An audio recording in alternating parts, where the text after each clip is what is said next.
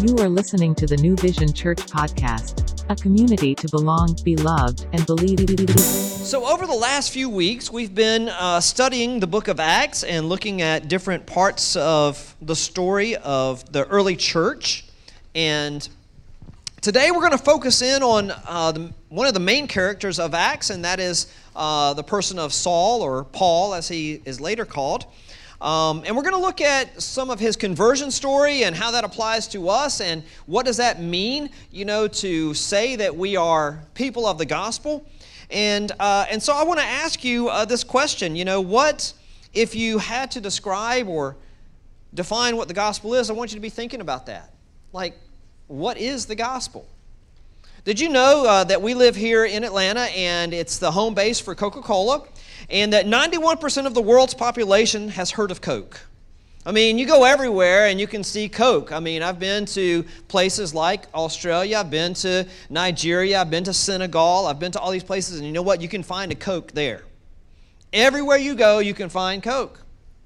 74% have seen Coke, 51% have even tasted Coke. Think about that.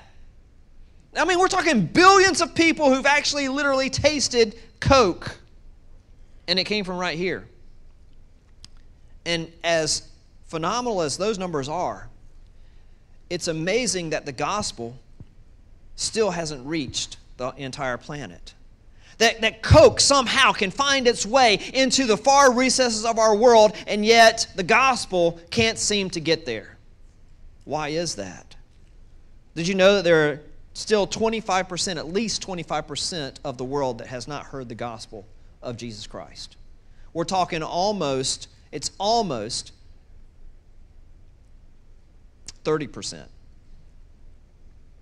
So we're talking like billions of people that are still without the gospel of Jesus Christ. And so, let me ask you, as I just did, how would you define the gospel? What is the gospel of Jesus? There was a man who went to a large missionary school in Waco, Texas, and while he was there uh, teaching a class, um, he asked the, the people of the class, Explain to me what is the gospel? And so somebody raised their hand and said, Well, it's, it's the free gift of God. He wrote that on the chalkboard. Another person raised their hand and said, Well, it's, it's like being free from bondage, being free from your sin. And he wrote that on the board. The list went on. They kept writing different things of goodness and grace and kindness of God. And as he filled up the entire chalkboard, he said, Well, all those are good answers, but did we miss anything?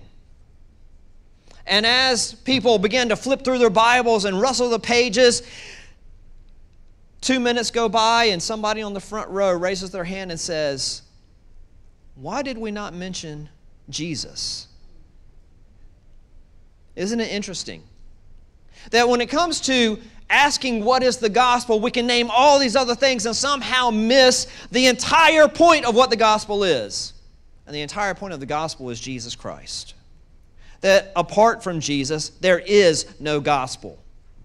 And so this morning, I want to say that the gospel is the good news, but it's not just good news, it is the good news of Jesus Christ. The gospel is the good news of Jesus Christ. You see, there is no other good news apart from Him. And so I want to say, you know, why does it, why is it that, that God comes and He says, I'm bringing to you good tidings of great joy. I'm bringing you this good news. Why do we need good news? It's because there's bad news all around us. I mean, you don't have to look far to find some bad news. Turn on your TV for a couple of moments and you're going to hear bad news. Everywhere you go, there is bad news. In fact, in all of our um, advances in technology and science and all of our advances in, in all these different ways of living, we still haven't found a way to make the human nature better apart from God. There is no way for the human nature to be better apart from God. It's called the depravity of man. Is that we are all infected with a sinful nature. And that sinful nature affects everything that we do, from the way that we think, the way that we live, the way that we respond. All of these things affect us. And so, because of that, God decides to intervene by sending his on, on, one and only Son in human flesh to come and live among us. And that is the good news. In fact, the word for good news or gospel comes from the Greek word euangelion. And that word, if you can see, you can see the word angel in there. Okay, the word angel comes from angelion, which means messenger. And so the word euangelion, the, the prefix eu, means good or joyful. And then angelion means message or messenger. So we have this Greek word that means this is where we get our word evangelism from, right? Evangelist, is that somebody who is sharing the good news. This is what preachers do often from the pulpit. It's what we are called to do as messengers of God is to share the gospel, to share the good news with those around us because people need some good news in their life. We've got a need for good news because there's so much bad news. And you know, a lot of people may feel like they're doing their best. Some people don't want to admit that they're in a bad way. Let's be honest. There are a lot of times when we don't want to admit we have a need. Isn't that true? It's true, right? This is why a lot of us don't go to the doctor. A lot of the male species, especially, right?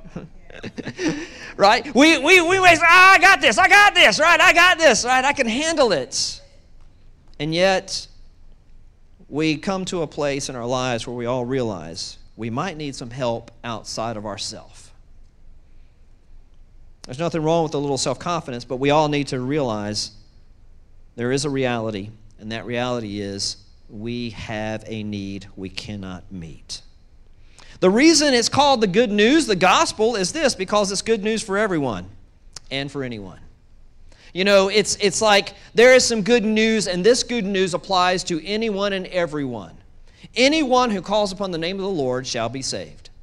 Anyone who reaches out to Jesus will realize that Jesus is reaching out to you. It's not just for the down and outer or for the up and comer. It's not just for the outcast or the most popular. It's not just for those who realize they have a need. It's for everyone. It's for the good and for the bad.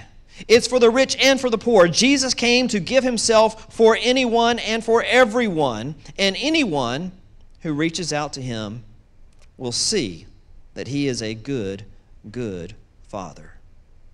So I want to be clear that today we're going to talk about the gospel of Jesus Christ, and this is the only gospel. There is no other gospel.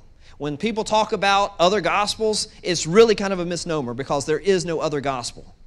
There is, if we're going to say it's good news, there is no other good news apart from Jesus. Right? Y'all remember back in the day, I, I, I wasn't alive during this time, but I, have seen and heard things, right? You have these town criers, right? Extra, extra, read all about it, right? Wouldn't it be something, right? And I'm not, I'm not advocating that we do this, right? But there are people who may feel compelled to shout it from the rooftops of what Jesus has done in their lives. But certainly we can share it among our family and friends of what Jesus has done for us. So we're going to look at Paul's encounter this morning on the Damascus Road. So if you've got your Bible, you can turn to Acts chapter 9, verses 1 through 5. We're going to be there for a few minutes, and we'll look at several other passages this morning. But we are going to, because our series has been going through the book of Acts, we're going to kind of uh, uh, hone in a little bit on Paul's life and his conversion this morning. Um, and for those of you who may not know, he, his name was Saul, who became Paul. And I think it's a very interesting thing to note that oftentimes when God deals with people in the scriptures, they go through a name change.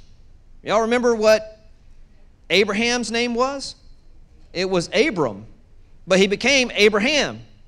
And then Sarah was Sarai, and she was Sarah.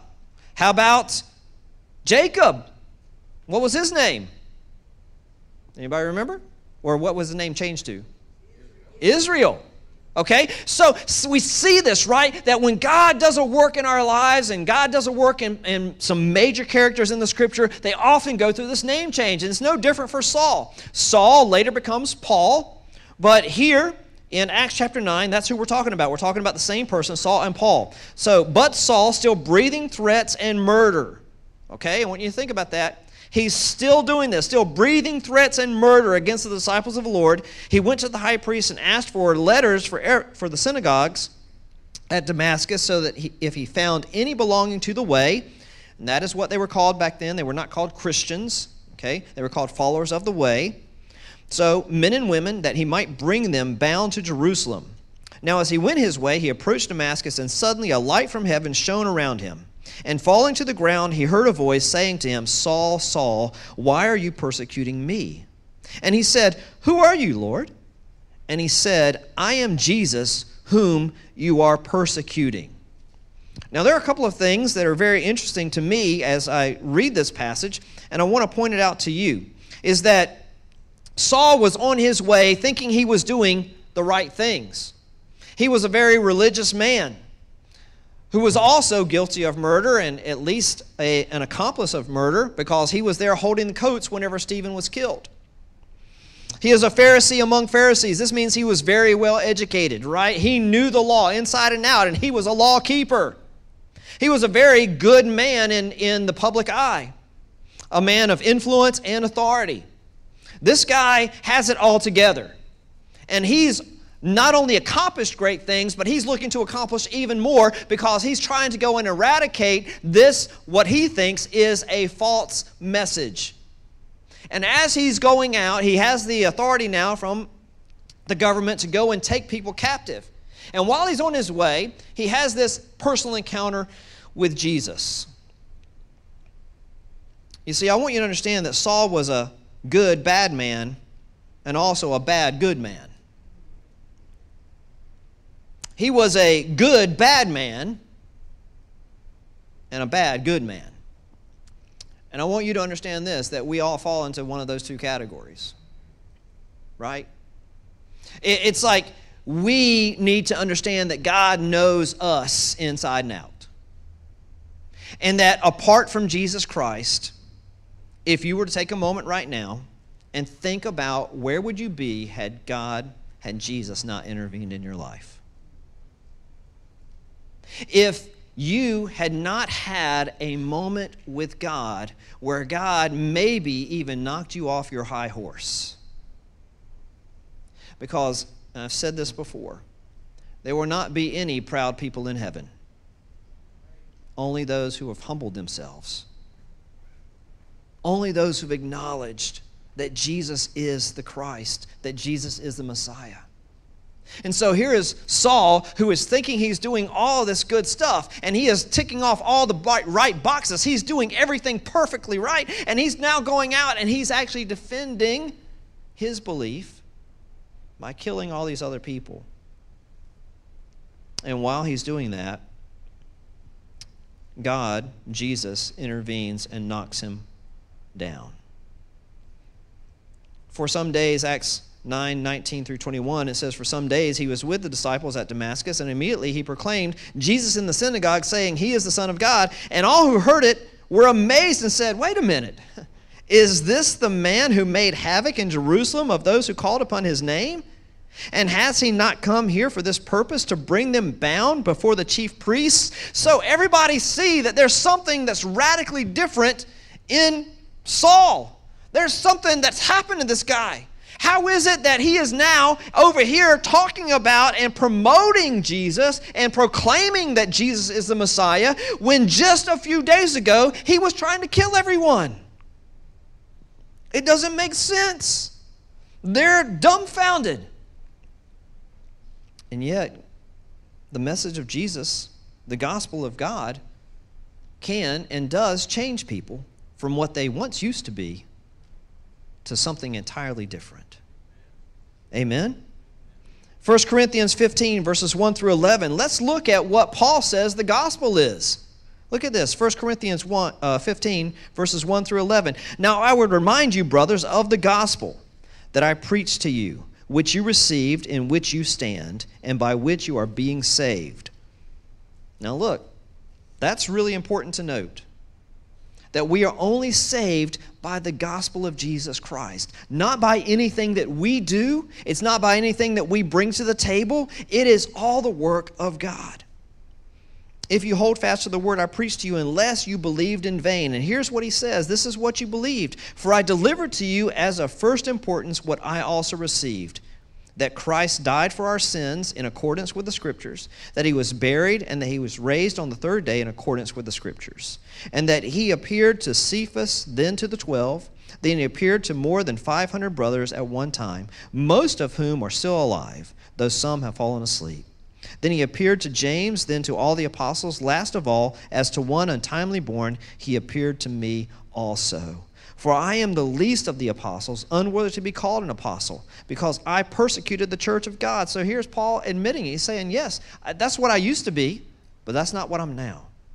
But by the grace of God, I am what I am, and his grace toward me was not in vain. On the contrary, I worked harder than any of them, though it was not I, but the grace of God that was with me. Whether then it was I or they, so we preach, and so you believed. Paul is making it clear that I once was this. We just sang that song. I once was lost, but now I'm found. I once was blind, but now I see. How much more relevant is that for Paul, who was blinded by the lights?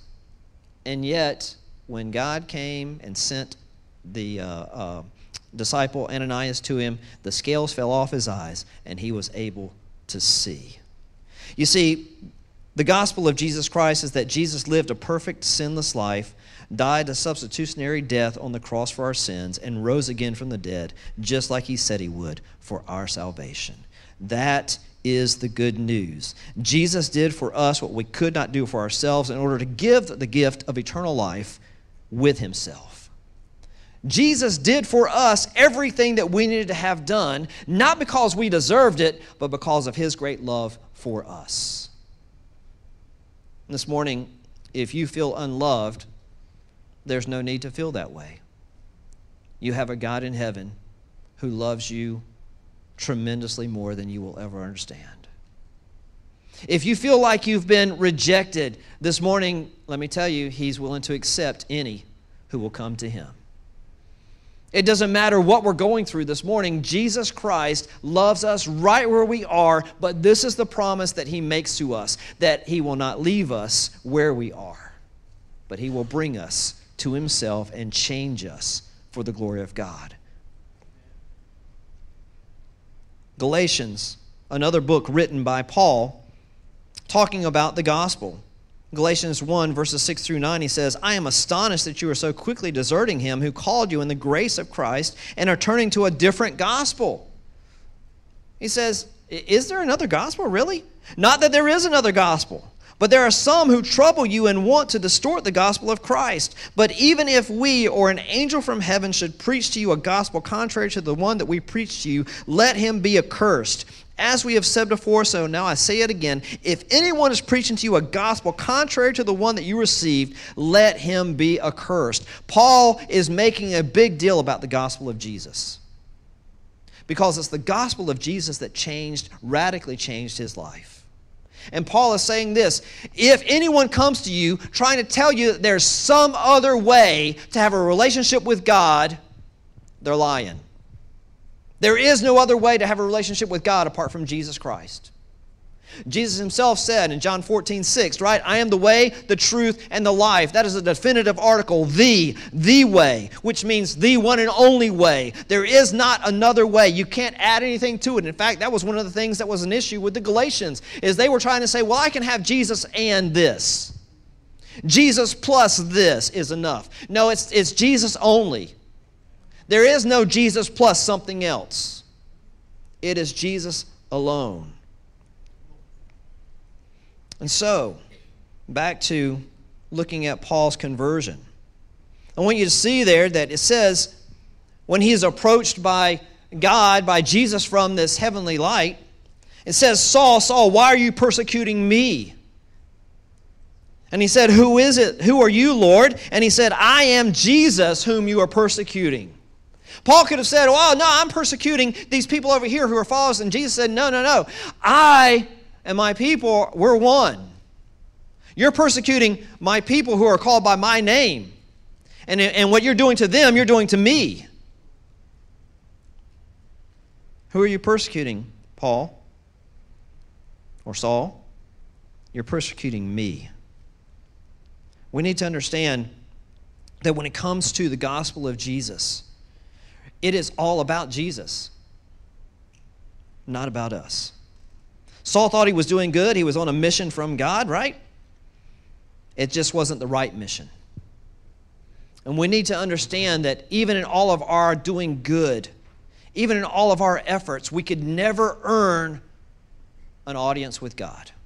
We can't do enough to get to heaven. And this is really, really important for us to understand as followers of Jesus.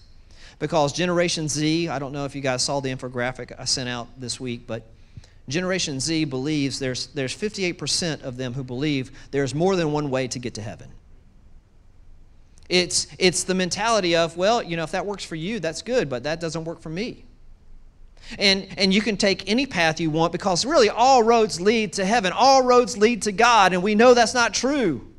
But this is what the younger generation believes, it's what the younger generation is being exposed to, what they're being taught.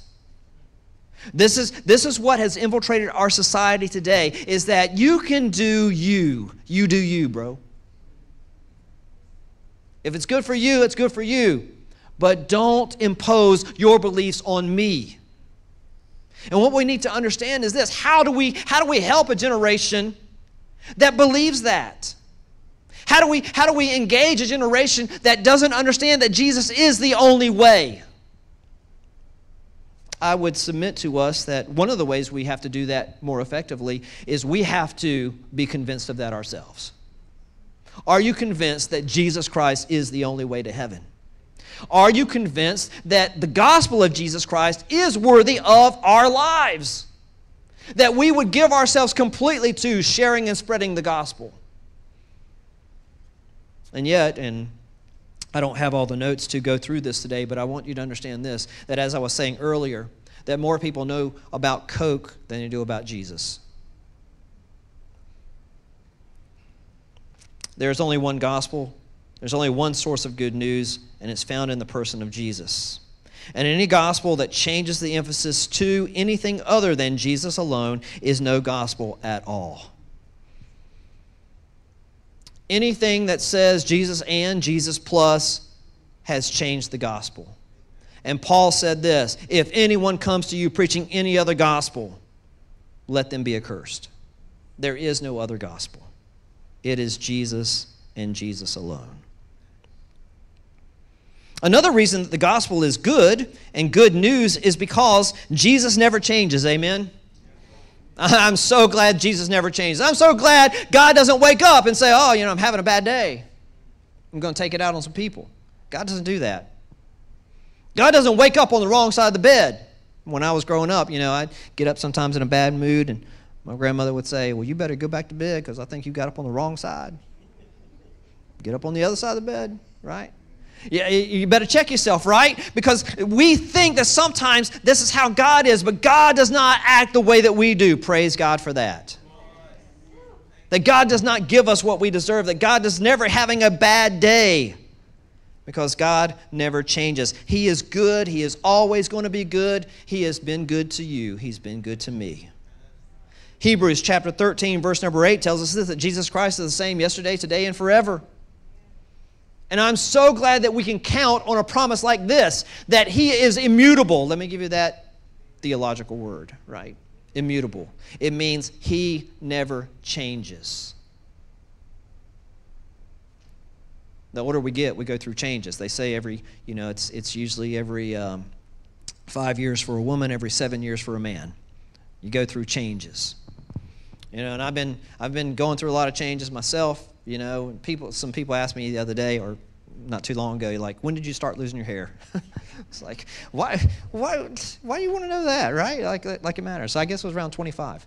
But, but you know, it's like, so yeah, 25, 28 years ago. So it's like, you know, it's one of those things where you start, you, you start noticing things, right? And it's like, oh, wow, that, that's, that's happening, right? It's getting a little bit harder to do this now. It's a little bit, it's, it used, this used to be nothing. I didn't have to think about it. And now, you know, you have to be maybe more deliberate about some things, where you have to, like, be conscious about some things, and you realize that you're changing. Oh, you know this. Even though it's called the Ancient of Days, that doesn't mean he gets old. That just means he's been around the whole time. In fact, nothing existed before God. God is eternal. He's existed forever and ever and will continue to exist forever and ever. You see, the gospel of Jesus has the power to change us because Jesus never changes. He is the consistent one. We've all heard this before, right? Everything changes with a little caveat except Jesus. Everything changes, but not God. And so you can count on Him because He never changes. And what He said one time is still good for today. And this is one of the things that we have to be aware of because a lot of people are like, oh, you know, the Bible's an outdated book. Mm-mm. It's not outdated. Everything that God said then, He still means now. And everything that was important to God to put in the Bible then is still applicable today. It still matters today. And in fact, people who are actually going to willing to look and read the Bible with an open mind will realize this that you know everything that the, that the Bible talks about is actually coming true. It's actually happening.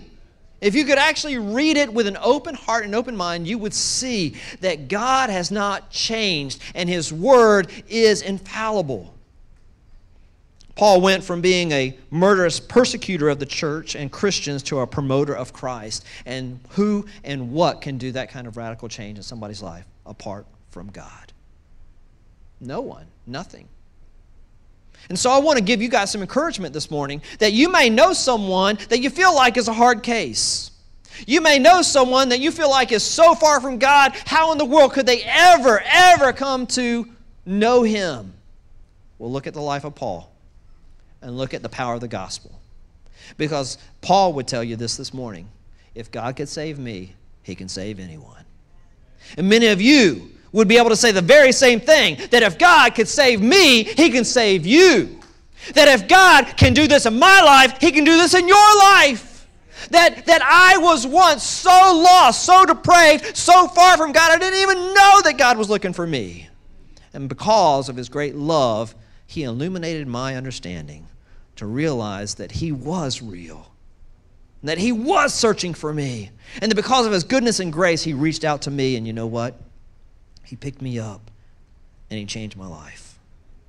You see, if Jesus can save Paul and change him, then He can change you. 2 Corinthians 5:17, we hear this verse a lot, right? Another verse written by Paul that says this, if anyone is in Christ, he is a new creation. Behold, old things have passed away, and behold, everything becomes new. Paul would tell you this I could not change myself. In fact, Paul didn't even really want to change himself. He thought he was doing good until he had this encounter with God. And the encounter with God helped him realize he was not good. He was not good. You see, the power of God is what changes you, not yourself, and that's the good news. The good news is this you don't have to change yourself, it's God who changes you. Most of us have tried to do or undo some things in our life. We've tried to make changes. Many of us made resolutions January the 1st. How you doing on that? Change is kind of hard, isn't it? We, we start out real good, you know, in the first couple days, the first week, man, we're doing so good, we're doing so good on these changes. And then you know what happens? The second week comes, right?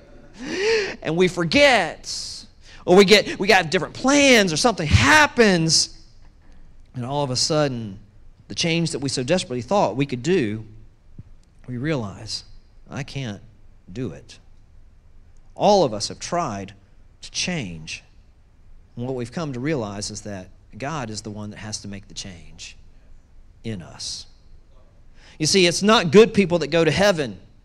Good people don't go to heaven. It's graced people who go to heaven. And I am so grateful for God's grace. Because if it was contingent on me being good enough or being better than somebody else, you know what? I've got very little hope. But it's because of the goodness and the grace of Jesus Christ that He is going to bring me to heaven. Not I'm getting to heaven on my own.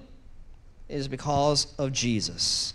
Ephesians chapter 2, verse number 8 tells us this For by grace you have been saved through faith, and this is not at your own doing. It is the gift of God, not as a result of works, so that no one may boast. In fact, Paul wants us to understand this, and God speaking through Paul, is that when you get to heaven, The reason you're getting to heaven by grace alone is because God wants heaven to be a place where no one can boast. No, no person in this room or any other from any other place is going to be walking around strutting like George Jefferson. Say, yeah, I moved on up. I moved on up, right? I, it's all about me. Nobody in heaven's going to be doing that. Nobody in heaven's going to be show, showing around their record saying, look at all the things I did. When we get to heaven, it's all going to be look at what Jesus did. Look at what Jesus did for someone like me who was far from him.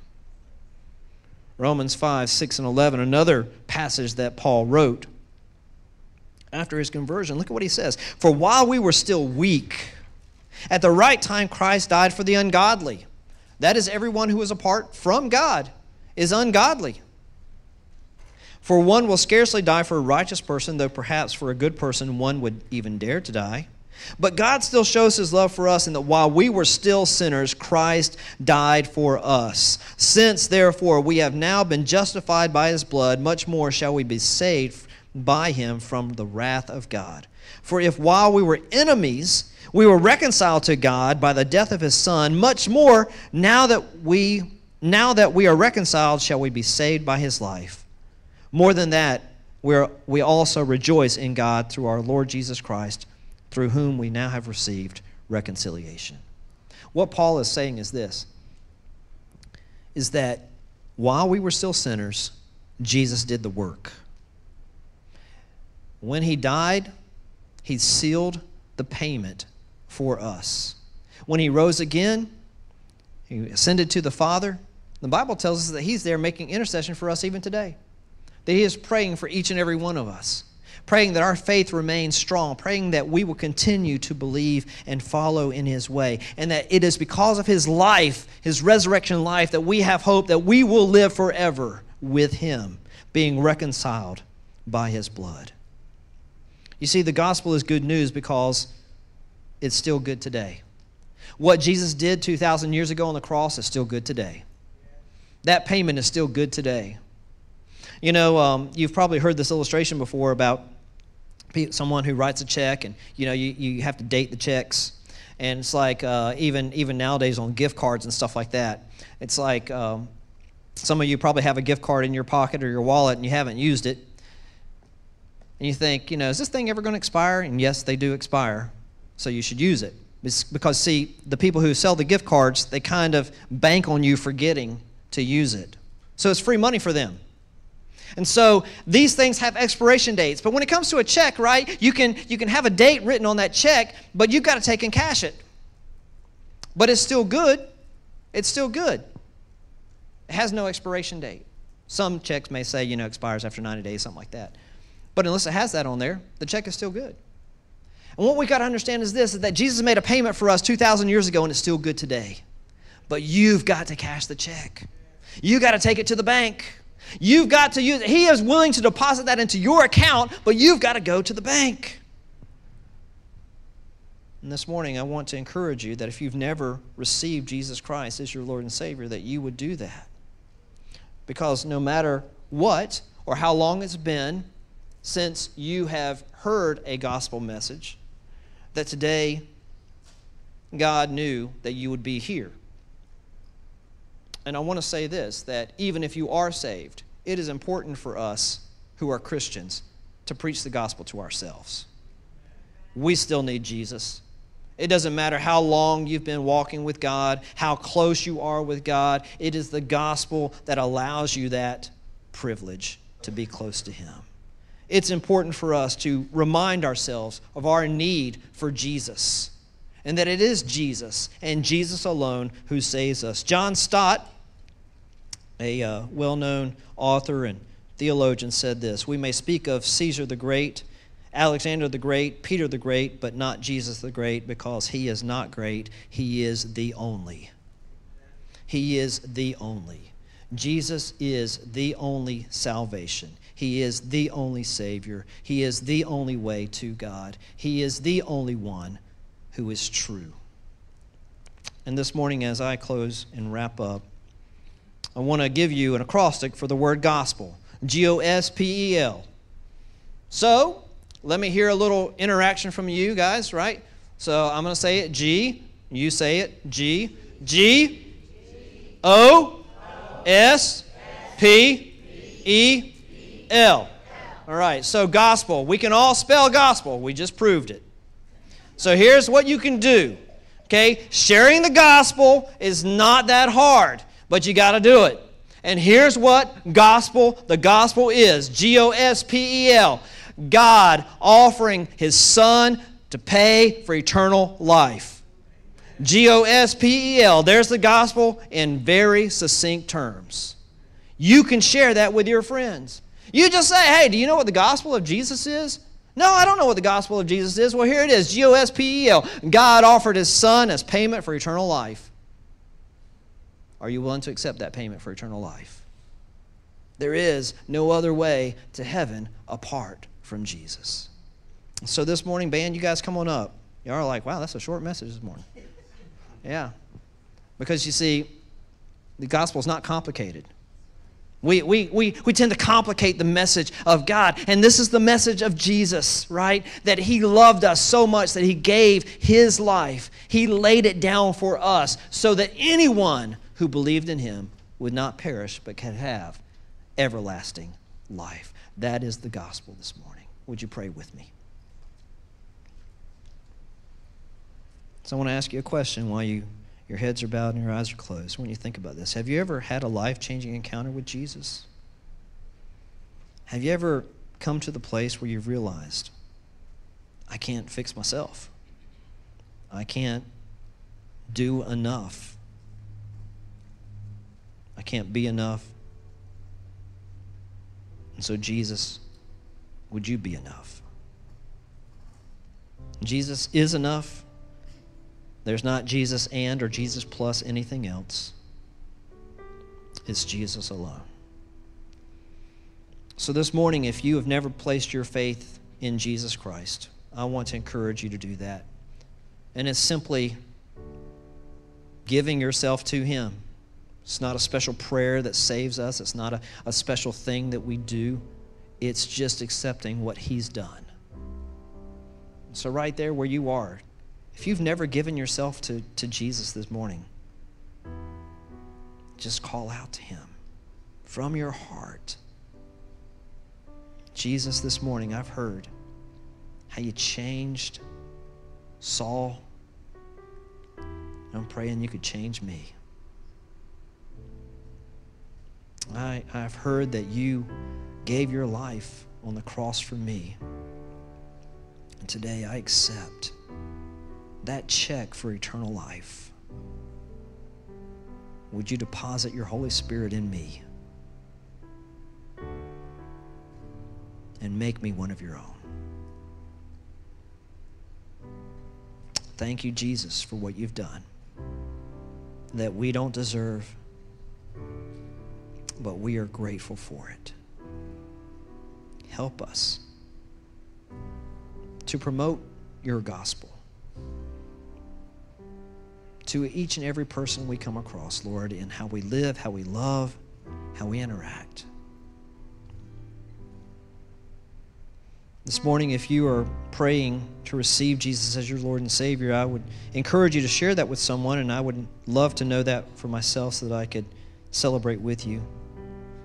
Christians, when you think about how the gospel has changed your life, I mentioned it earlier. Where would you be had Jesus not intervened in a moment in your life, we could all kind of speculate and say, wow, you know, if it weren't for God, this is where I'd be. Give him praise for that. And then finally, who is someone that maybe God wants you to share the gospel with? Maybe this week you should pray and say, God, who is it that needs to hear your story? Who is it that believes there's no hope? Who is it that needs some good news? And then pray that you would have the boldness and courage to simply share with them that God offered his son to pay for their eternal life. That if they would simply believe in him, he would move in and change everything. So, Father God, we are here today because of your goodness and your kindness to us. It is your kindness that leads us to repentance. It is your grace wherein we stand. And today, we give thanks for the gospel of Jesus Christ, for the good news that came to us, so that we could be called the children of God. We give you thanks and praise and honor in Jesus' name. Amen.